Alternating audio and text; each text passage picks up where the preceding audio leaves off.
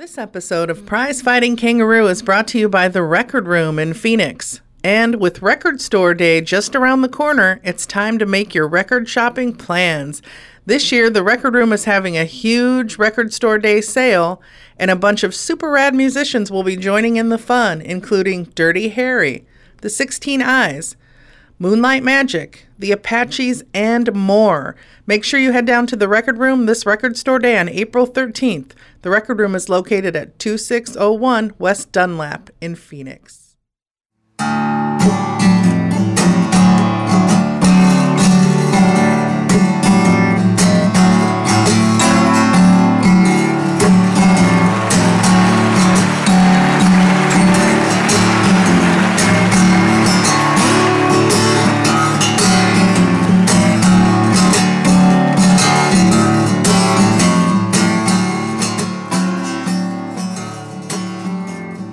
Listening to Prize Fighting Kangaroo, a podcast about film and culture. I'm Ashley, And I'm Amy. and this is uh, I believe this is our first podcast of 2019. Is it? Welcome to the new year. That's right. Everybody else welcomed it in a couple months ago, but we're just getting started now in March. Uh, but we're online, so no one really has to know what date it is. So people can think whatever they want. We'll just say it's a it's a new year. Yeah. Forgive us about the delay. Uh, we have been in a North Korean prison for the last three months. Uh, we had a, a heroic escape a few weeks ago. We were trying to smuggle in some DVD copies of Demolition Man. It did not go well. In case you haven't seen Demolition Man, we do kind of uh, get to talk about it once in a while. It comes up, so All Yeah. the time. All the time. you think it might come up more after a North Korean prison experience, and it might, but we have to get past that a little bit. Honestly, the worst part was the food. I mean, you know, it was just the same thing every day. Just have a little bit of variety. Yeah, it's no tent city cuisine. That's right. That's for sure. Ugh, Yeah. No green bologna. No. So just so you know, if you're weighing your uh, incarceration options based on cuisine, uh, we might be able to start another podcast about that too. Very true. Our podcast is part of the Yab Yum network. Uh, Yab Yum that brings Media us. and Arts. Oh, I'm sorry, Ashley. so, my, my bad. I'd say that they also bring us a podcast like Nocturne Nebula and the. Uh, what's the one about the uh, the dead people? The Mortician's Daughter. The Mortician's Daughter. Yes, that's uh, one of the founders of Yab Yum and our producer for today's episode, Carly. Yes. I feel like you guys are shouting things out just because I'm sitting behind you here. We might be. Okay, And that's she's fine. I'll take it. appropriately dressed today as if she uh, definitely is a mortician's daughter. Appropriately dressed every day. yes, I'll just say black lace if that means anything to anybody. Actually, uh, now that I think about it, we are all dressed in black today. so we basically look like we dropped off our kids at the day center and we are now going to see The Cure at a festival. We're in the arts, Ashley. I wish. Uh, dress dark. But so uh, this year, for those of, for those of you who've been following us uh, regularly, and thank you by the way, uh, we know we've kind of done like a general podcast. We just kind of talk about the stuff that we like, stuff that we were kind of into at the moment. I think this year for 2019, we kind of want to get a little bit more granular and kind of do like a director series where we kind of focus on like the auteurs that really kind of get us going. Google it. That's right. So I think today we want to kick it off by talking about one of the great American indie filmmakers, Richard Linklater. Yes. Richard Linklater, who has uh, served to direct, act in, and produce some films. We're going to be focusing on uh, his directorial efforts today, I think, on the podcast. You might know him from movies like Bernie, Boyhood, The before trilogy, you know, Sunrise, Sunset, and Midnight. Dazed and Confused, Suburbia, Everybody wants some. School of Rock. Oh, and just so you know, there the, the Suburbia is not the one that Penelope Spheeris made because she also made a Suburbia. She did. So there's multiple Suburbias floating around. And it's better. it's true. I'm just going to true. say that right now, right off the bat. Uh, we don't have to start there, but just putting that out there that the Spheeris's uh, Suburbia is a, a much better movie, uh, in my opinion. Different movie, but Also, not to get sidetracked, but did you read the interview she just did with uh, AV Club the other week? I sure did. Oh, it was fantastic, right? Yeah, well, we're going to get an episode uh, devoted to that lady, I Oh, think, yeah. soon. But yeah, great interview. If you haven't uh, had a chance to look at it, it was on last week's AV Club. which might be a few weeks ago for those of you listening at home. That's right. We don't know what time it is. If you Google it, you'll be able to find it. Remember, our, our, our time, our, our, our sense of time is kind of thrown off right now because our daring midnight escape from a North Korean prison. Yeah, that that will take something out of you. the jet lag. That's true. Yeah, jet lag. You get some coffee and some protein bars, and you start to come back to life. Um, so yeah, we could probably start at Slacker. That was a big starting point for Linklater. 1990. What were you doing? Wait, 1990? What was I doing in 1990? Uh, Please say you were born. I was born before then. Uh, I'm 35, so I think in 1990 I was probably playing a lot of Super Nintendo at the time. I, it, I I was a late bloomer in terms of cinema. Like I actually start actually liking movies like as like a thing to really make a part of my life until I was like 15 or 16. So I don't think I think Waking Life may have been the actual first Linklater film I actually saw, and then I worked backwards from there. Oh wow. So yeah, so Slacker came out like yeah, I had no idea that it was a thing at all. Okay. So did what'd you think about it? I, I loved it. I, I- it's funny. Um, watching Slacker, and I mean this in the best possible way, made me look at that. Watching Slacker made me think I could do that.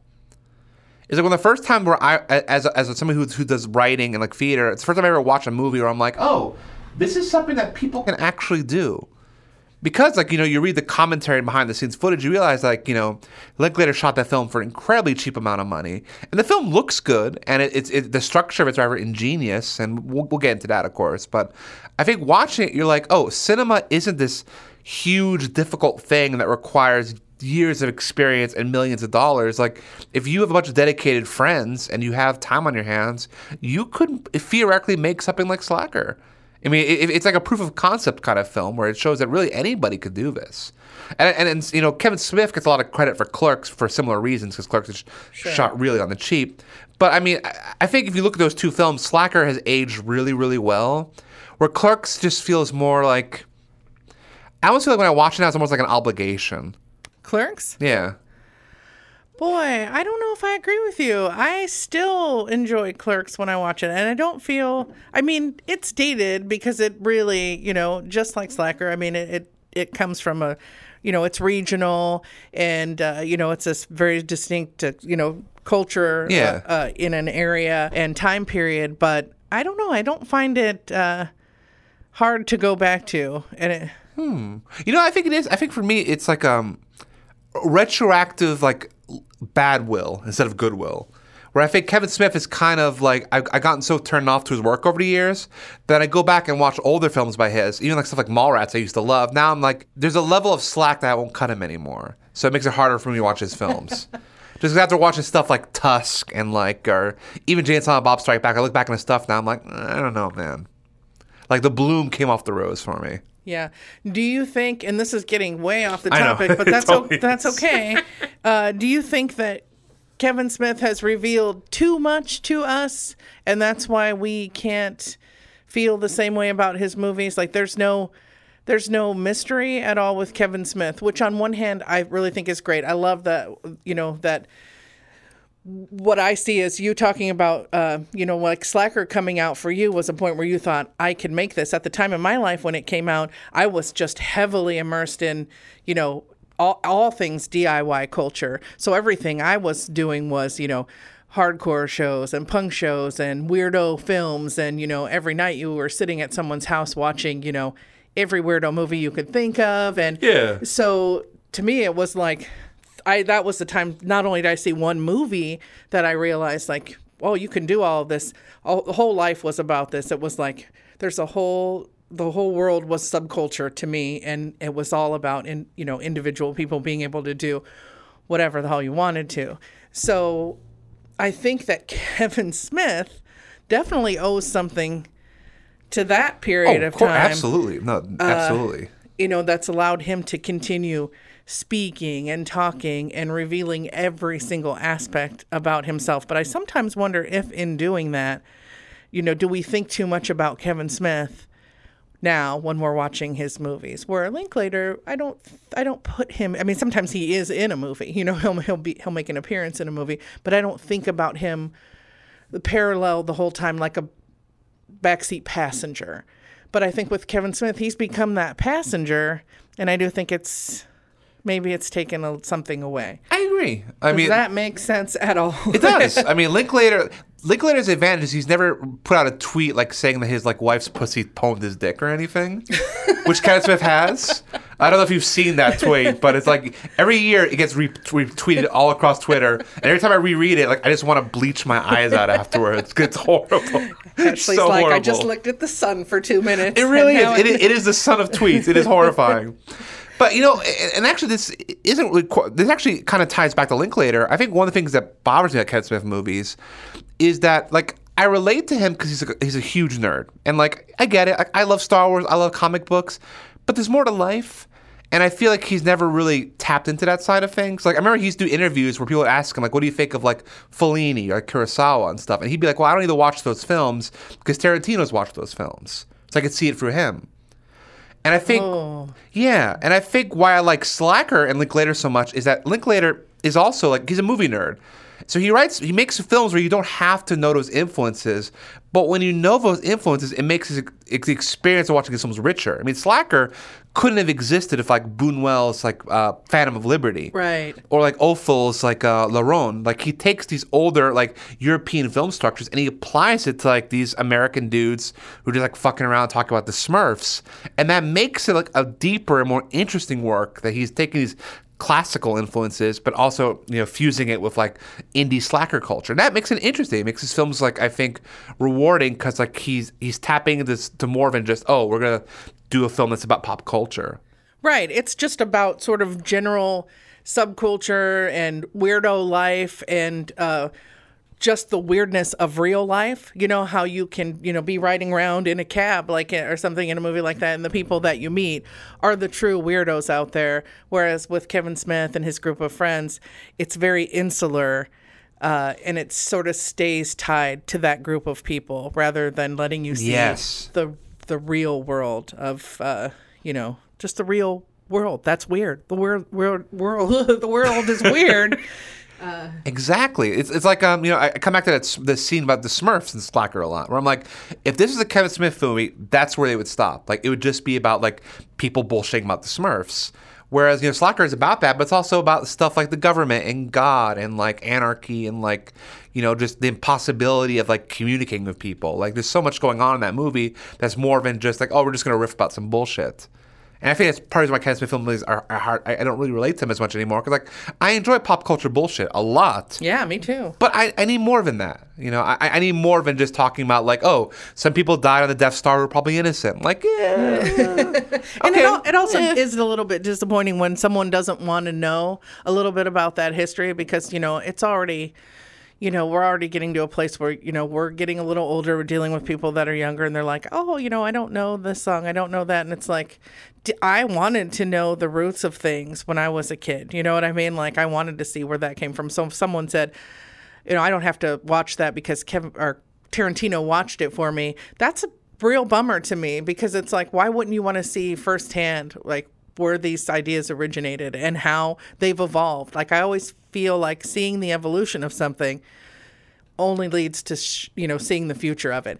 And uh it's kind of a bummer to think that i mean you know i know there's only so much time in a day and kevin smith has a lot to talk about so he can't always you know watch all these things. But as a filmmaker uh with you know some money and some resources i mean your life is a luxury dude. Like why wouldn't you want to dig into this art that you you know facilitate Of course. Yeah. Oh, hundred percent. Like especially like if you look at older films like silent films, for example, like there are techniques that they use in those films that don't exist anymore. That anybody could just pick those things up and be like they could use in their films today, and they would look fresh and innovative. Like they're just stuff in the history that we've forgotten that is still relevant and could still be used today. And so to not look back, you, you're basically you basically it's like it's like cutting a dictionary in half. Like you're losing grammar and just ways of, you know, telling the story yeah that don't need to be lost. So I have to say, on that note, and this isn't the uh, Linklater versus Kevin Smith episode that it's turned into, but uh, maybe some of those reasons about how you know one is a little more explorative than the other, and one seems to sort of stay in their lane. Uh, if you look at Linklater's uh, overall list of movies that he's directed, he's evolved in a lot of ways, whereas Kevin Smith kind of has stayed in his lane and just That's true. you know he's pushed a little, but he hasn't pushed hard. I mean, Tusk is a fun push, but it's not uh, stepping so outside of yourself. But to go from a you know, us like a slacker to, you know, the before trilogy or boyhood. or like a Scanner Darkly. Yeah. I mean, that's someone who maybe has more of a passion for the art than the story. That's very true. The end. so if we take Kevin Smith out of the equation for now, I guess we can talk about some of Linklater's other other movies. Absolutely. Well, I feel one of the things that talking about Slacker too is interesting is that it also touches on another thing he does really well, which is working with non-professional actors. Yes. Because again, with Slacker, I mean, it's all people that he knew in Austin, and you know, and that's not something that, that was just exclusive to that film. Like in Waking Life, he did the same thing where he'd use people that he knew that were college professors or just you know folks he knew in the neighborhood, and even in the, in the more bigger budget films, he would insert people into it who were like, oh, these are my kids, I'll make them actors, or here's somebody I know, I'll make him an actor. So it, it creates this. It helps create this feeling of reality in his films that you're not just seeing Ethan Hawke, you're seeing Ethan Hawke playing off of somebody that Linklater knows in real life. And, and, you, and usually you can, and it's a testament to his skills as a director that you usually can't tell the non-professional actor is not like an actual actor. Like they feel real and part of that, the whatever world he's creating. Right. This is very true. So I guess if you want to go chronologically, I mean, we can always talk about uh, Dazed and Confused. Yeah. So I think that was, uh, although like people like you who came a little bit later uh, worked backwards, and and a lot of people saw Slacker. I think Dazed was uh, really what introduced him to the world. Uh, I think it was probably it, it, it made a lasting impression. I mean, everyone still is you know refers to that as when the, when they hear his name. I think it's Oh, always yeah. associated with that. Well, it's one of those films too. it- It's it's kind of like when you watch um, Fast Times for the first time. When you watch the film, and you're like, "Holy shit! Everybody in this film is famous." like you watch that film, you're like, "Oh, that, like when you watch Dazed and Confused, there's so many actors in that film. We're like, "Oh, this is where he first got started." Yeah. Is probably- yeah, Ben Affleck, uh, Milla Jovovich. I mean, Parker Posey. Parker Posey. There's so many people in that film. You're like, oh my god.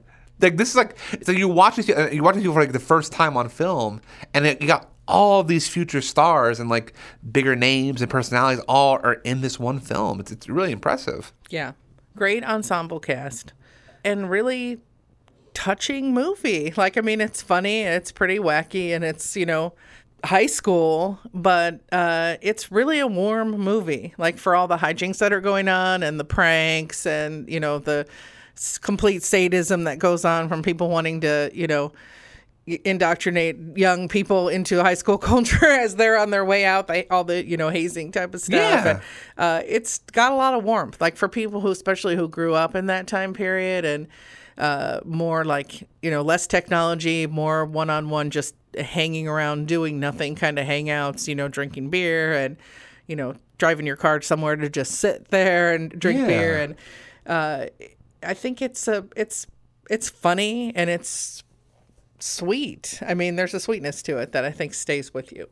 Absolutely. I mean, it feels like they feel like it feels like a real high school. They feel like real people. And I think one of the things that struck me about the film watching it is that there's not really like a narrative goal of any kind. It's not like watching American Pie where like the the running thread is we need to bust our cherries. Like like when you watch American, when you watch Dazed and Confused, like the only real plot thread is whether or not Pink is going to sign that pledge at the end of the movie. Right. And it's never treated as like a big decision. Like, yeah, he's got to resolve that issue, but that's not the point of the movie. I mean, they're really. I mean, it's more like you know, pretentious reference alert. It's more like watching a Fellini film, where like you're more watching people going through the night and hanging out, and like there's not re- like when you watch like the Dolce Vita, there's not really a story to it. It's just oh, I'm just gonna hang around and just you know. Bum around Rome. It's I mean, a moment in time. Yeah, And you- exactly. And you, know uh, that, you know, there's nostalgia attached to it because you know from whatever point you're in your life, it's either you're watching it as a kid and you're like, I'm going to, uh, I've been through that. I went through that. Uh, and then for people younger watching it, they're like, oh, this is, you know, kind of a moment in my time that I have to look forward to, or what's that going to be like, or it kind of offers a little slice of the, what's unknown to you, but uh, in a way that could give you a lot of fear and anxiety, or also, you know, something that you're, you know, you're growing up. So it just kind of takes that that moment and offers you a look at it. But yeah, Yeah. Well, interesting too is um, have you heard that that Linklater used to describe it as his horror movie, which I always thought was an interesting descriptive for it because when you watch it, like yeah, you don't get that vibe at all. But there's something interesting about the fact that it's also kind of about like you know what's like being stuck in a small town where pretty much nobody's gonna leave. I mean, look at about Matthew McConaughey, where it's like you know, like that's a guy who's still trolling for like for teenage ass on the Right. weekends, or Ben Affleck who's staying behind in class on purpose just to get a little bit more like high school glory. Like part, I think part of what makes that film resonate too is for a lot of people like this is probably going to be a highlight of their lives, and that's Right. That's really sad and unfortunate. It is. But as you, you know, as you get older and you go through life and you kind of see, you know, you realize how, um, you know, things don't work out for everybody as they once thought that they might have. And you can kind of look back to those moments and, you know, or you go to a high school reunion, you see parallels between, you know, I mean, I don't go to a high school reunion, but, uh, you know, I know what's going on with some of those people, and some of them are in that, you know, in that same place. That's the thing that they look forward to is getting, you know, seeing that crowd, and that was their, the high life of their youth. Yeah. Yeah. No, I know. Sad. And a little- I actually haven't little been to my uh, I haven't been to a reunion yet. I haven't either. Nope. You? Not No? at all. I have no desire to go.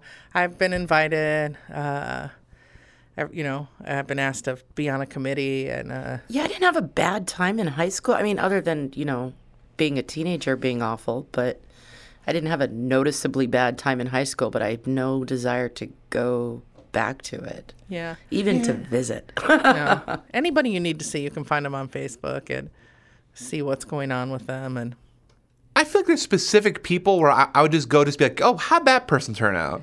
Like I had this guy I went to high school called.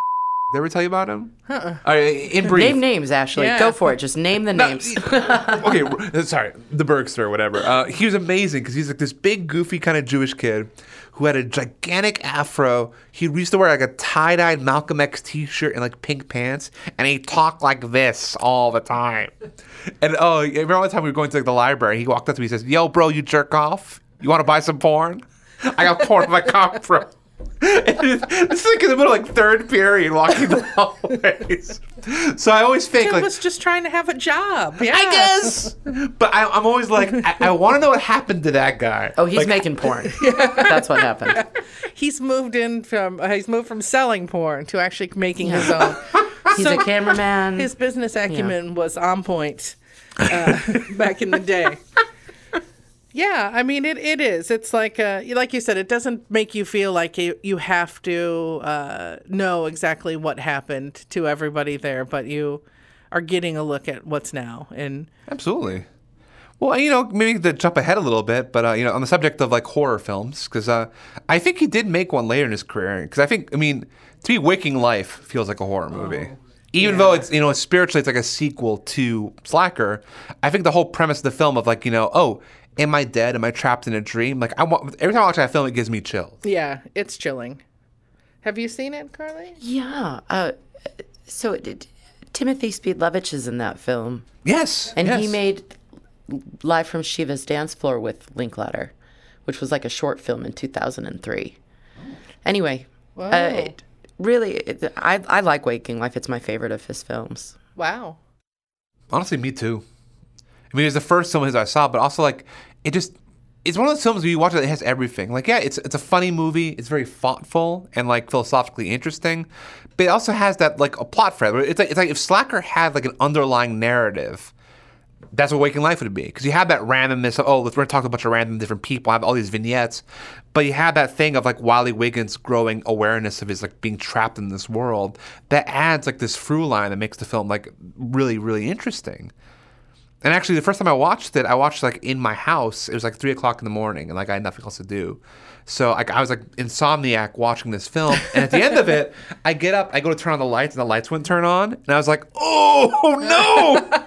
Because if you've seen it, like it's a, it's a big friend of the film. It's like you know if you're in a dream, you can't adjust the light levels, and it was a Yeah. dimmer switch that was off. So that's why the lights weren't coming on. But I had this existential terror for a minute where I'm like, why aren't the lights coming The on? The surreal moment gets gets more intense Right. I felt like I was in a dream. Like I felt like I was in the movie at the, after I finished watching it, and that, that and that's. I think whenever I watch that film now, I always have a little bit of that residual terror inside me when I'm watching it. Yeah. It kind of just makes you It's one of those things that's like it's a glorious like pe- piece of a movie. You know what I mean? That's like beautiful to watch, and then also kind of does make you think about your your existence, you know, and what your what's happening in your states of being. It feels like the film that What the Fuck Do We Know wanted to be. it, it feels very much like here's a film that's questioning the nature of reality, but doesn't give you any easy answers. Right. There are no easy. You know, it's not an easy film for me to revisit, though. Like, you have to put a lot of space between it. Because it reminds me sometimes, if you see it too closely together, it sounds like every backyard party stoner conversation you've ever had when you get to like that three o'clock Yeah, hour. okay, yes. And most most of the parties dwindled away, and it's just like a few kids sitting around that are too drunk to still drive. Yeah. And they decide to get meaningful. Yeah. So if you watch it too much, it it it definitely has that stoned in a backyard discussing life and what it all means, and I just want to cut my eyes out.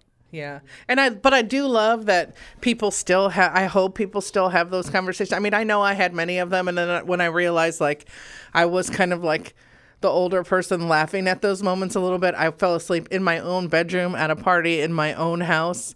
Uh and I woke up in to find that there were two, like, there was a guy and a girl like sitting in the corner of my bedroom like having one of these conversations and I didn't kick them out or anything I just listened for a while but I was just laughing in my sleep it was one of those like if we're this big, could we just be, you know, the tiny thing on, the, you know, the head of a pin, you know, the whole thing or whatever? Uh, and I was like, wow, weed. But it was, you know, it's true. There, it is like that kind of, you know, it's like a rite of passage for, you know, thinking folks. I think, and, and I think it's great. I mean, I might, might not have that same kind of conversation again, but I guess we have we evolve and have them in different ways, right? Oh yeah. But But if you haven't seen live from Shiva's dance floor, I have not. I haven't either. have to. It's like watching that clip with Timothy Speed Levitch, except he's he he goes through part of the cruise in New York, which is this tour. You know, he kind of does these bus tours, and he just talks about history and philosophy and the continual op- overlapping of all things. But um, you know, so that that moment that he has in wakeful, waking life kind of is expanded upon into this. And it's wonderful. It was actually a submission for what they should do with the uh, Twin Towers. Oh. When the Twin Towers were destroyed, this was made in 2003. They were trying to decide what they were going to do with that land to, to kind of create something. And he suggested not to give anything away, but they create a buffalo sanctuary for the white buffalo in the middle of New York where the Twin Towers used to be. Oh, oh wow. Yeah, so it's good. It's a good one to, to catch up. Is it available somewhere? Like, I will find it for you with the power of the internet. That's a that's a Is, mean, producer it like promise a, there. A Netflix or something? I don't probably I don't know, but I will find it. Okay. I'll make it happen. To YouTube. Yes. Yeah, yeah. YouTube is a wonderful tool. It's probably on the tube. I mean, yeah, they could even have like a league. They even have like films like um, Todd Haynes, like uh, Karen Carpenter Superstar on YouTube. Oh yeah. which is the only way you can see yeah. it. Yeah, there's a lot of stuff, and sometimes even they'll be broken down into like half-hour chunks or something, but it doesn't matter. Like it, I've seen stuff there that's someone's obviously recording on their phone from their TV, but you know, When I first watched the Cremaster cycle, that was in like bits and pieces. that's a fun, that's a fun endeavor. Well, it's either that or pay like how, like how much does it cost? Like the the, the, like the um to like- get the, the VHS, Yeah. two hundred and fifty thousand dollars per video, Jesus fucking Christ, that's ridiculous. five five part cycle. So that's Absolutely ridiculous. Two five million. That's too stupid. no, it really it really is like ugh. That, that's a separate rant. Like the availability of art is like a whole that's a whole, that's a whole episode by itself right there. It's a gallery price, Ashley. That's the gallery price. Over a gallery. Don't even get me started. Well, you know what, Amy, what would your favorite Linklater film be? Oh boy. You know, I do really like the before trilogies, but I don't know that it's my favorite. Uh, ooh. boy, you had to go out with the favorite question. I wasn't prepared for it. Uh, I think Boyhood is great. I really love Scanner Darkly. Oh God, Scanner's so good. You know, if I had to maybe pick a top, it would be up there. But I'm always, I mean, if people do Philip K. Dick right, then it's incredible to me. Not everybody does, but Uh, It really is. I mean, it, it probably is like one of the only really generally good Dick. I mean, like Blade Runner is good, but it's like not not a really true adaptation. Like like the Scanner Dark is like really faithful to the book, and it works. The Man in the High Castle TV show, the Amazon series, is pretty great. Um, I haven't seen the third season. The first season was excellent. Uh, it's one of those things, though, that's had to take itself beyond the book. So, you know, it's not. Uh, it's taken the uh, original story and elaborated on it, so you don't really know. You can't compare it to something else. but- Yeah. have you watched it? I have not. Have you watched it? I caught a couple of episodes, but we didn't really You didn't like it? dive. It? just it was a timing issue. It wasn't a. Well, yeah, there's so many things to see, but um, yeah, I think it's pretty decent. But I thought Scanner was great. Uh, you know, a way to take it in, uh, just an interesting way to take it into that. You know, we've all, we've seen like, uh, you know, the bad side of someone going undercover. You know, we even did a whole episode based on you know kind of double lives and you know, it's what can happen when you're. Uh, mingling in that underbelly and Yeah. how it affects you and, and if you get caught up in it um, so it's a it's a beautiful way to watch it like visually i think it's it, it's pretty great and it would have to be up there for me i don't know if i'm prepared to pick a favorite Fair enough. It's interesting. I, I rewatched it recently, and I remember watching it and being like, "Oh my god, I completely forgot. Robert Downey Jr. is a great actor." because cause, 'cause I'm so used to figuring him out as like Tony Stark and Sherlock. Holmes, and like playing that, that kind of stock, like I'm a brilliant asshole. Seeing him in something else, where it's like, oh, he does have a lot of depth and layers. You just kind of forget. Yeah, I mean, he he made us forget about you know that he went through all these personal uh, crazy times and that he was an actor again, uh, and get respect for that, which a lot of people aren't able to come back, you know, from those public, you know, very public situations that have to do with their personal lives and behaviors. And true. he did a great job of doing that, and then he became Tony Stark. And while that was great, I was really hoping. Let this be your stepping stone. You'll be Tony Stark, but then really just go out, go kill it because you are dark and you've gone dark in real life. And we all know that the darker you've gone in real life, you know what I mean? You, you kind of get this, your voice changes a little bit. And, uh, you know, I thought it would make him prime to play some really deep, dark roles, you know? Absolutely. Uh, and I just don't think he's gone there yet. Uh, and hopefully he still will. But yes, to your point, yeah, it was a, it was a nice way to look at him and be and think, yeah, you're great. Well, it's like, it's like it's like Rob Lowe when you see him like in like Parks and Recreation, where you're like, oh yeah, this guy's really great, Very Eh, funny. Yeah. and then he becomes a Republican, and it's like, oh man, come on, Chris Traeger, why are you doing this to I me? know.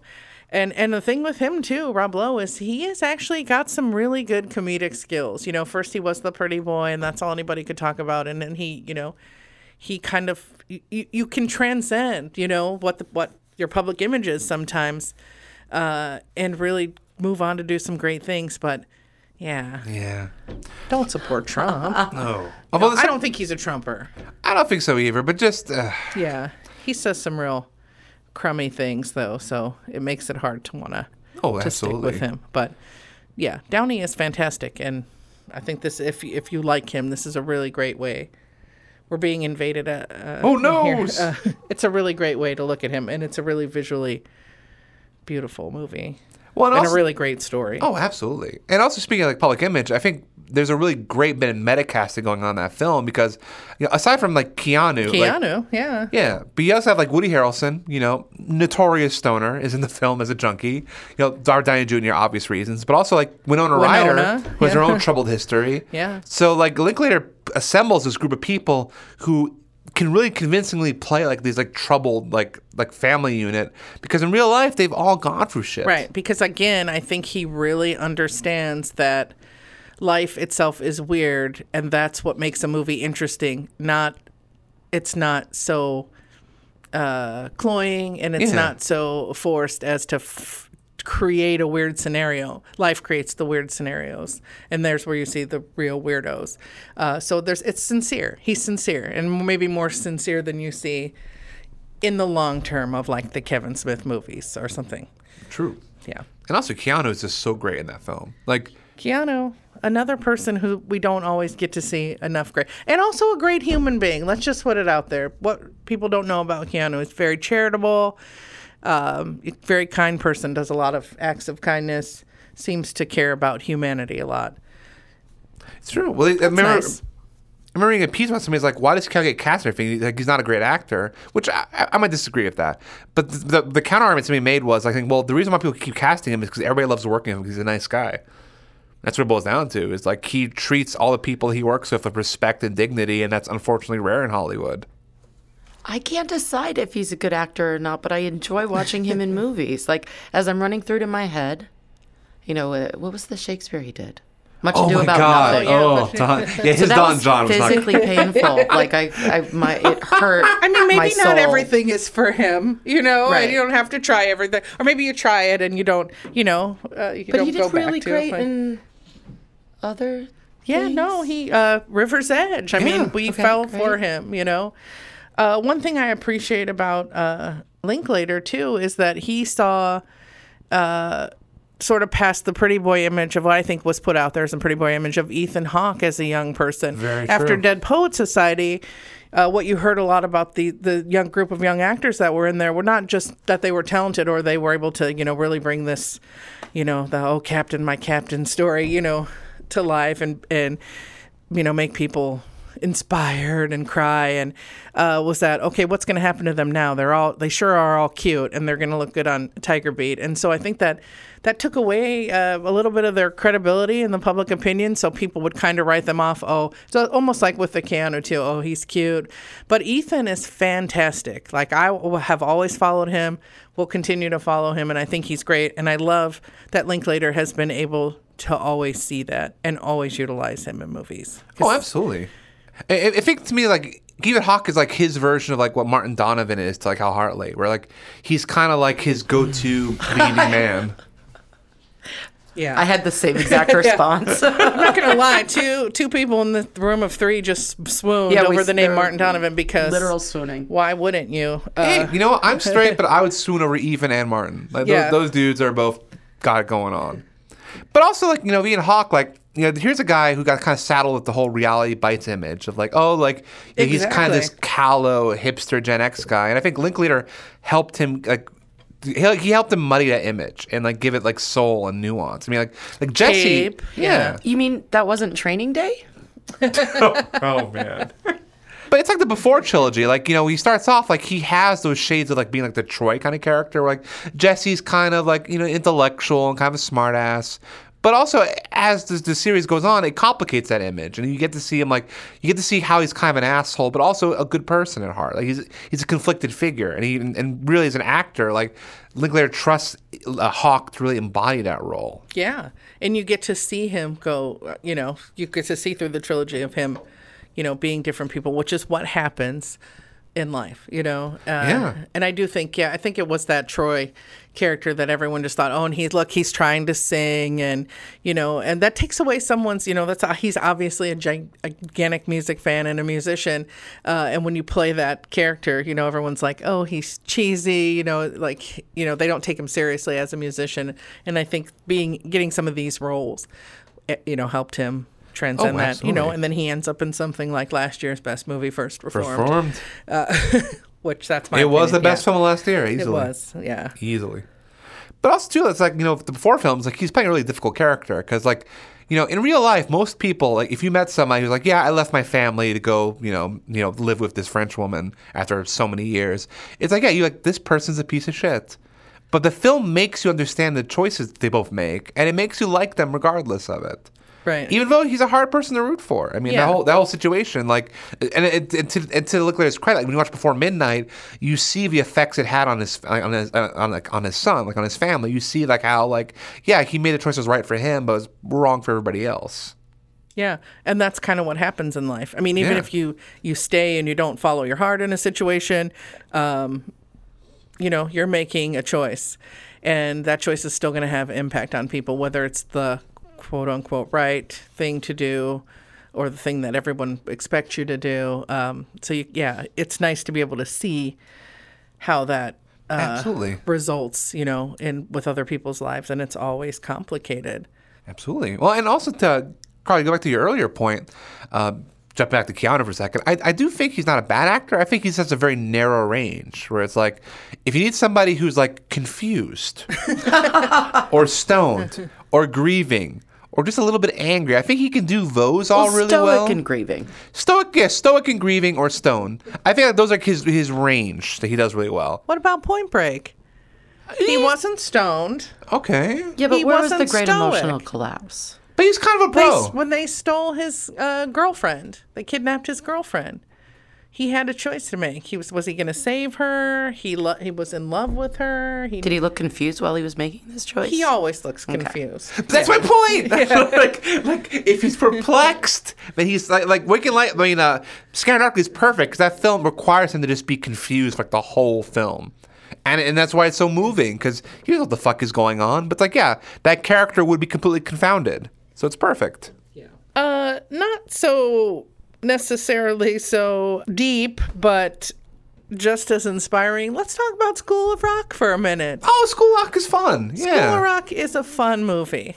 yeah. Okay. it- well, it's like, Yeah. No, it's like you said. like it's definitely not. It's, it's definitely not like um. You watch it, you're like, yeah, this is probably a passion project for him. It's not like deeply moving or whatever, but it's fun and like, I, I- and it's also very representational. Where you know, it's a film about kids being like, oh, you want to be the hairdresser for a band? Cool. Like you know, oh, you know, you're a fat little black girl. Yeah, you can be a part of the band. Like there's there there's a sense of music being very inclusive. It's an inspirational film. It's very it is very It is. inspirational. Absolutely. And it's kind of timeless in that way. You could go back to it. It's fun to watch anytime, but there's some good things in there. Like I love the Sarah Silverman character.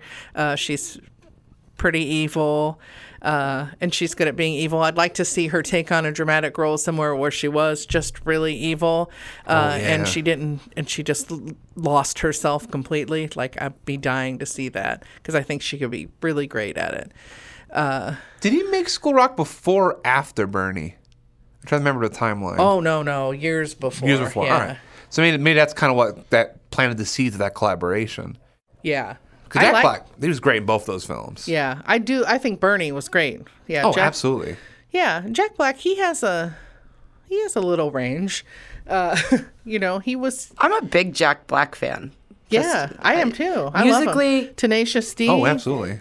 As an actor, yeah. Yeah, no, big fan. I got hooked on the Tenacious D show when I was living in New York, early 2000s, and uh, lo- have loved him ever since. And Kyle Gass too. They're both yeah. great together.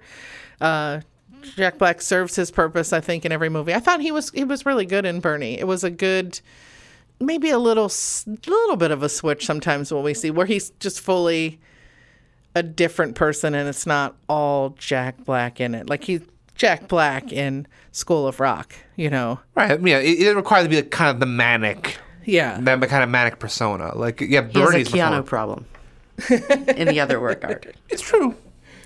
But also, like, um, here's the best thing about that Peter Jackson King Kong remake, which is a film that I will not hesitate to shit on all day long. But you know what? Jack Black was great in that. it. He was great in it. He played the he played the Carl Denham like kind of the sleazy businessman character, and he was really convincing, and like he did a really good job at that. Like he'd be a great villain, honestly. I thought people loved that King Kong movie. Did was it? Didn't it get really good reviews? It did at the time. Uh, he, here's my okay. I, I know this is a way tangent, but here, here's why, why I don't like that film. It's like almost three and a half hours long. In the original King Kong, they're at Skull Island in like 15, 20 minutes. It takes them like an hour and a half to get to the island. It has all these plot lines about how like Naomi Watts' character is this starving actress in New York who's got this mentor who's also starving. They had all this plot and story that doesn't pay off at all. It, has, it, it basically it, it has like the Peter Jackson Hobbit problem, where like have, here's a simple story, and we're gonna graft like 10, 15 extra stories into it Right. that you don't care about. It has a bunch of characters who either get killed off later that, that have no resolution to their arc. Like it just it's too much of everything. It's the same problem that another Ethan Hawke film has, the uh, Assault on Precinct 13 remake, where they take a really simple John, John Carpenter film and then they Right. add a whole bunch It's of too plot much, yeah. that you don't need. So it just ends up making the original look that much more better and more leaner by comparison. Yeah, and unfortunately, I think that's a that's a writer issue. Uh, somebody just trying to impart. Maybe it's a little selfish or trying to impart, uh, you know, their own voice into the story. And a lot of times, if you just took the story uh, and kept the simplicity and found nuances to write into it that were more subtle or direct or even a little bit different, um, yeah, I think it. I think it's some of those things suffer from just one person wanting to really make it their own, and that's one of those movies for sure. Oh, sure. I mean, I think the thing too is like it's like less is al- is almost always more in storytelling. Like we don't we don't really need to know like why Michael Myers is a murderer, for example. We don't really need to know. We don't need to know why there's a giant ape on Monster Island. There just is. like, like let's not waste time explaining all that. Let's just accept it and move on. That that's more interesting. Yeah, or uh, you know, somewhere someone should be asking themselves those questions. You know what I mean? What can I, what can I lose here? What can I imply? And that's not going to take anything away from the story. Uh, and that's where it helps, I think, sometimes to get into your art and go back and explore the history of it. Uh, because you can kind of understand why people made certain choices that they did. And Right. it doesn't mean you're copying that, it means you're understanding the art form. And this is important. Today I've realized this is extra important to me. um, you know, I think uh, people worry too much that uh, somehow it's going to influence them and influence their work in a way they don't want it to. But I don't think that it has to. I also think it's like a bit of like like maybe I guess we call it like a cultural chauvinism at work too, where people are like, oh, the past is more simplistic and not as sophisticated as we are. But the reality is, no, no, no. People in the past were probably just as good, just as smart, just and they may have made choices that were more interesting, and you just don't know about it. Right. But I, I talk to people all the time. We're like, oh yeah, old movies are dumb because they're much more simple, and it's like that's not really true. As, you know, in terms of narr- narrative, like oftentimes they were more complex. And all the human themes are universal and timeless. Right. So it's not like a, you know, it's very rare that a new scenario has developed that in some way didn't already exist, you know? Exactly.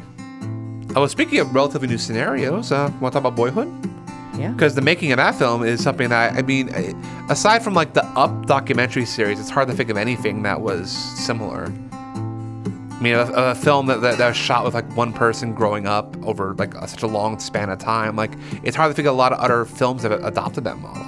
Wait, what documentary did you say? The Michael Apted, the Up series, I think it was in the UK, Oh, where you- okay, they had like yeah. the Seven years apart. yeah, Yeah. seven years. I thought at first you said up, and I was like, immediately Oh. went to up, and I was like, that was not that. Uh, what is what the hell is he talking about? But yeah, no, yeah, that'd be a good podcast title. What the hell is he talking about? that's your podcast title, my friend. Yeah, go ahead, Boyhood. Well, it's a it's it's I think uh, that's a film that that really hit me when I first watched it because I think part of it is that like even both uh both of the parents remind me of people I know in real life. like me even too. Hawke was like that's my older brother, and very much like uh, Patricia Arquette's character is like basically my older sister. Yeah. So watching that film took me really aback of just how much I could relate, how much I could immediately feel for those characters. Yeah, same. The time period, uh, you know, my own family, families that I knew, you know, yeah.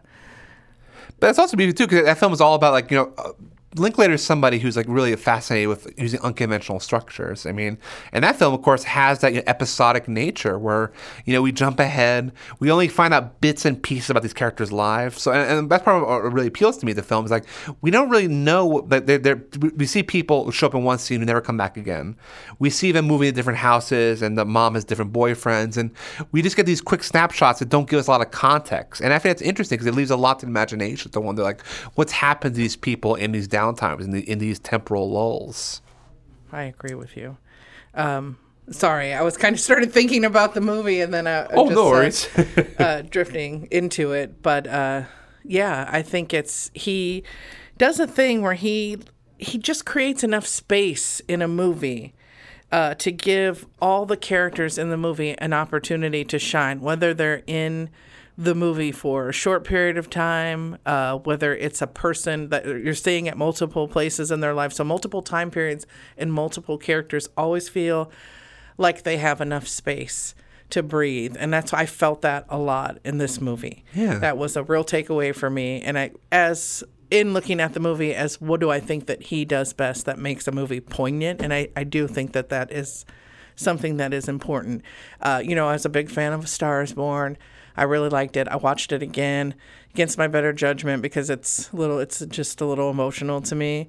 Uh, and I thought, boy, that last hour is really crowded. Uh, and I know that that was a huge critical takeaway, you know, uh, for a lot for many.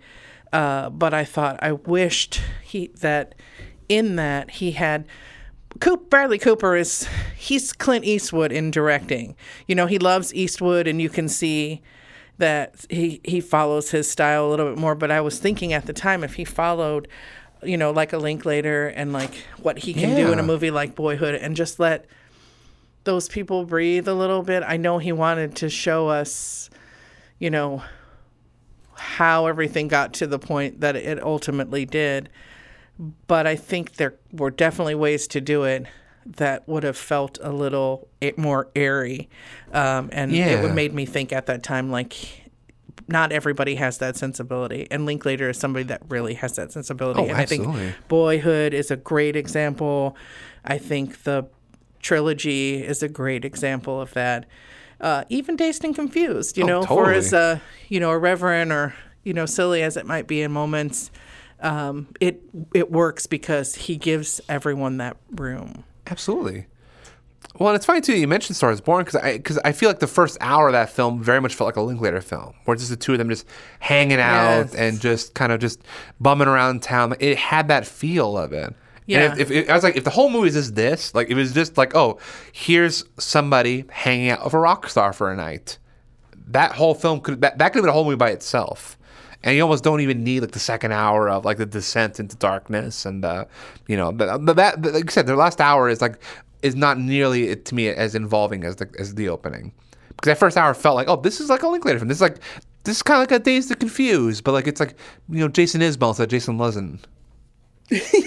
yeah, And I mean, it is, uh, you know, it's haunting in the end, and it's it's you know, it, Oh, yeah. it's a million uh, cautionary tales, and you know, uh, here you know, you could have everything, and you're still not happy, and you know, it's a it focuses on addiction a lot and suicide, and you know, so it it, it it's a it affects people who've been through, you know, Oh, who- yeah.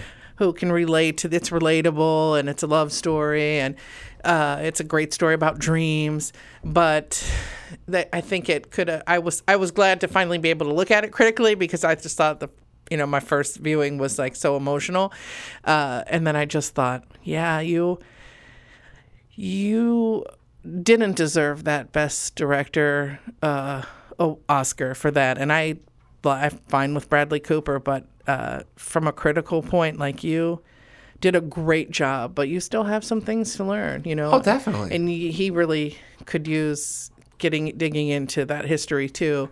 Uh, you know, and not just naming Clint Eastwood as your number one favorite director all the time, because that's unfortunate, in my opinion. Oh, of course. I, I I would agree. Yeah. But still, I mean, it's also in the films too. When you look at stuff like you know, like Bohemian Rhapsody from last year, it's like it does make Star Wars look better by comparison. Where like it didn't deserve all its nominations, but compared to what it was going up against, my God, Yeah, that's a whole show too. Uh, you know, then Linklater made Everybody Wants Some. Uh, did you see that? I haven't actually. I mean, I, I wanted to. It's kind of like a collegey version of Dazed, or it wants to be a collegey version of Dazed, and it's not great, but you still feel, uh, you know, that nostalgic vibe. Uh, you know, here's friends going to college kind of vibe. Yeah. Here's some of the wacky shit that happens when that's going on. You know, here's what, you know, some stereotypical scenarios, fratty types and sportsy types, and you know, he still lets you know lets the characters shine a little bit. It's just not. It doesn't feel as uh, thought through, and it's not so compelling. But you don't hate it. Like you want to see it till the end because it it's one of his movies, and you know, oh, Of course. yeah. And it's it's fine. It's enjoyable, but it's. I guess if I had to write something off in his history, that would probably be the write off for me. that makes sense. I, I think he's like to me like he's he's kind of hit this point where it's like he's one of the few like a handful of American directors. I'm like. I, I always want to see what he's going to do next because he's so unpredictable. I mean, his whole filmography is full of all these like weird experiments and kind of like tangents. That's like anything he does, I think like I look forward to actively. Yeah, I mean, he definitely finds ways to impart, uh, you know, social issues, you know, human drama. Um, you know, he's not. It's not one, and it's never one note. You know, I mean, he's doing it. Uh, you know, through all these different avenues and all of these different styles of movies, and yeah, even style-wise, even playing with style. You know, uh, you know, doing animated movies, doing you know, uh, you know, he can work with a a bigger budget. He's you know he comes from an indie background. Um, yeah, I kind of wish he did more animation. Like I, I know because the backstory of, of um, Scanner Darkly, I know he and Bob Sabiston had a big falling out, so that's probably never going to happen again. But I miss it because that roto- that rotoscoping looks so good in those films. It, that it style really is does. so great. Yeah. I think it's a great way for it, as you know, as somebody who's really into science fiction. You know, having that format and the way he approaches it, where it moves into that, you know, magical sort of space visually. I think it's a really compelling way to tell those types of stories. I agree with you, and I think it's a it's just a different way for somebody that might be more inclined to encompass something. Uh, that's you know maybe that's just a, a better way for someone to enjoy something. Uh, and then their benefit is they get this great story with it. If you're prone to looking at something first, uh, you know, and and an animated animated film is what catches your eye or compels you to watch it, then you know it's twofold because you're getting this really great story, not not just a grand visual experience. Yeah. Well, I think it helps of immersion too, where like in an animated world, like this, like the um, the scramble suits, for example, look look they look like part of that world. They don't look disruptive. Where in a, in a, in a live action film, the CGI would be so obvious. It would that- be, right. Yeah, it would just stick out like a sore thumb. Yeah, and then it would end up being disappointing, and then you'd leave going, "Wow, here's this great Philip K. Dick story that once again someone cannot retell in you know in film version." Uh, so it was a great way to take you know also yeah sci-fi classic and bring it to life. Absolutely. Yeah. Well, I guess is, is it that time? No, we might have a few more minutes. Uh, we will say that coming up on some future episodes, we're going to get into some different directors, including I think we'll have a two-part David Lynch. Absolutely. Uh, there's so much to say. I hope so. The show is the show took its name from a David Lynch Spoilers. reference. Yes. Uh, Penelope Spheeris as well. Will definitely Yeah. somebody we'll be looking at. Whit Uh, Stillman. Whit Uh, Stillman. and we'll have a guest on, Tom Reardon, uh, fellow journalist uh, and radio show host in town, musician. uh, Hal Hartley. Yeah, Hal Hartley. This is a favorite. Yeah, we'd love to get uh, get Hal on the show, see what's happening with him. Hit us up, Hal. Hal. Unless you are also trapped in a North Korean prison, which, if that case, Yeah. our, our heart goes out to you. We have a rescue plan. We've used it once. It works. Anybody in a North Korean prison, we we under we feel you. I feel bad saying that, even as a joke. Yeah. Our privilege is showing. oh no. Tuck in your privilege, quick. Zip her up. Yeah. Well, and also, um, don't forget that every last Tuesday of the month, we're doing uh, trivia over at Valley Bar. So come on down and test your mettle and win some fabulous prizes. Yeah, 7 p.m. a sign up, game at 8 p.m., three rounds of 10 questions each. Um, music, TV, film, books. Not Yeah. for the faint of heart. Absolutely not. No, no, it's a tough game, kids. Yes, don't don't tell us it's hard afterwards, or we will laugh at you. We will laugh at you, and we will drink your sweet, salty tears. Wow, yeah. I guess we're going to do that. um, and then we'll see you next time. I'm Amy, I'm Ashley. and Carly was joining us today. Thanks for having me, guys. Thank you. Au revoir. Thanks for listening to Prize Fighting Kangaroo, and thanks again to the Record Room in Phoenix for their support. This record store day, remember to support the businesses that support the the arts. night while crawling through the agony.